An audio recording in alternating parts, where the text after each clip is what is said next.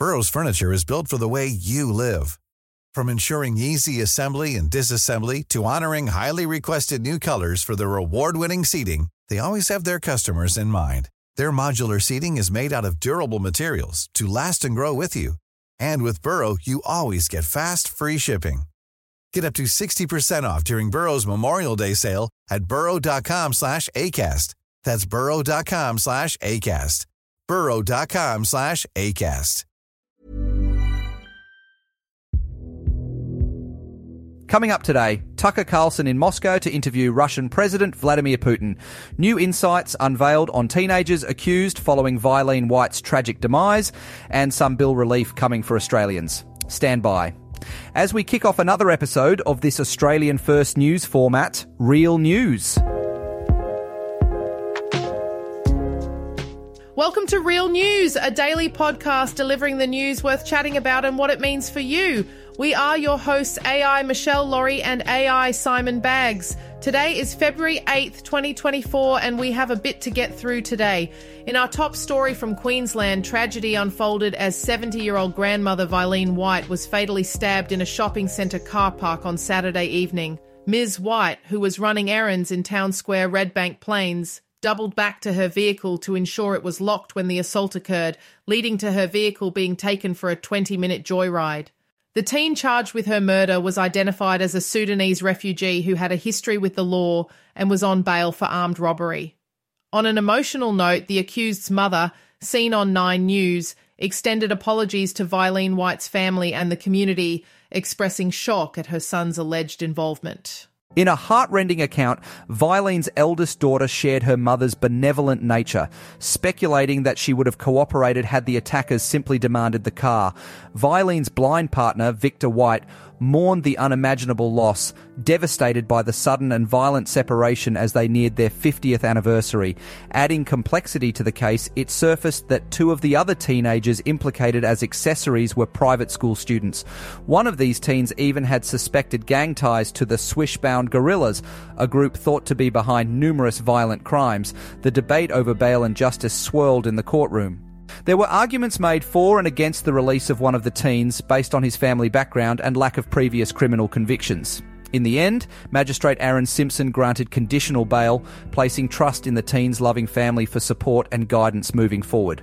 As the community reels from this shocking event and the judicial system grapples with the case, the loss of Vyleen White is a stark reminder of the fragility of life and the devastating impact of crime. On to our next story.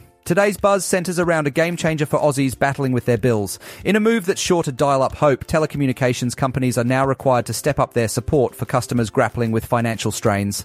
A staggering 2.4 million adults in Australia found themselves in a tight spot with their phone and internet bills in the last year. Despite this, shockingly, fewer than 5,000 had financial hardship arrangements in place. But before you disconnect from this news, here's the clincher. By March 29th, new directives kick in, mandating telcos to proactively sniff out customers under financial strain and, more importantly, make staying connected a top priority. It looks like being online and reachable is no longer just a luxury, but recognised as an essential slice of modern life. Communications Minister Michelle Rowland isn't putting the issue on hold either. She emphasises that staying in touch, be it for love, livelihood, or liaising with the government, is non negotiable. And so, this new industry standard could be a lifeline, ensuring both consumers and small businesses are insulated when times get tough. The telcos now have a script to follow, with six different assistance options to offer customers paddling through rough financial waters, from payment plans to delaying the dreaded bills. Plus, before they cut the cord on anyone's service, the rules now demand they think twice and give a 10 day heads up instead of just five. ACMA Chair Nerida O'Loughlin has chimed in, noting how critical it is to address the existing gaps in support. She's ringing the bell for better services and stronger support options. Ensuring compliance, ACMA will keep an eagle eye on the telcos, ready to bring down the hammer if anyone steps out of line. Now, get this. It appears that Tucker Carlson, the former Prime show host for Fox News, has confirmed that he interviewed President Vladimir Putin of Russia.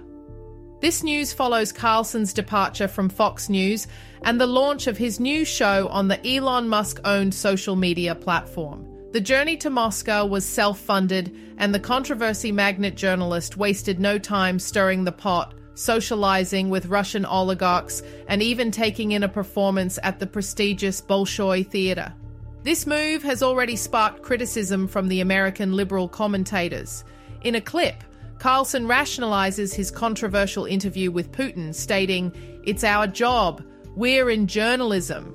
He advocates for the necessity of informing Americans about the ongoing war with Ukraine, a conflict reshaping the world, yet somehow remains misunderstood or unclear to the average American, according to Carlson.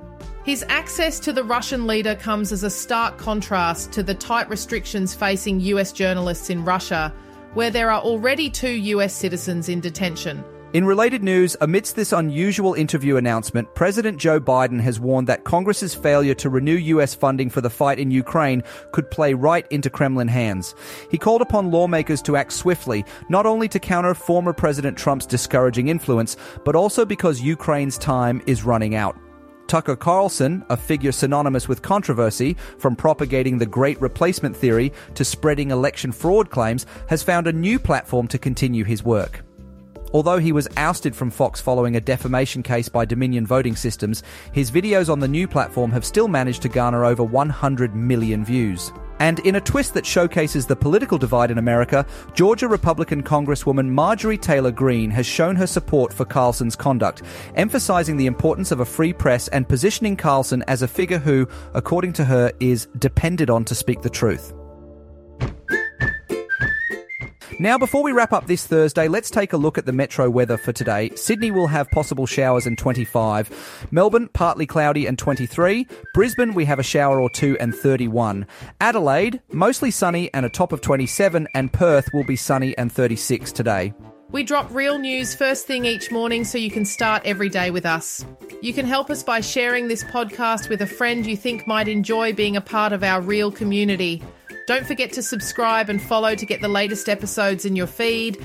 And now that you're up to date, why not listen to Can We Be Real for a Laugh, available on all podcast platforms. Thank you for listening. We really appreciate your support. Have a brilliant day, and we will catch you tomorrow on Real News for more of the news worth chatting about.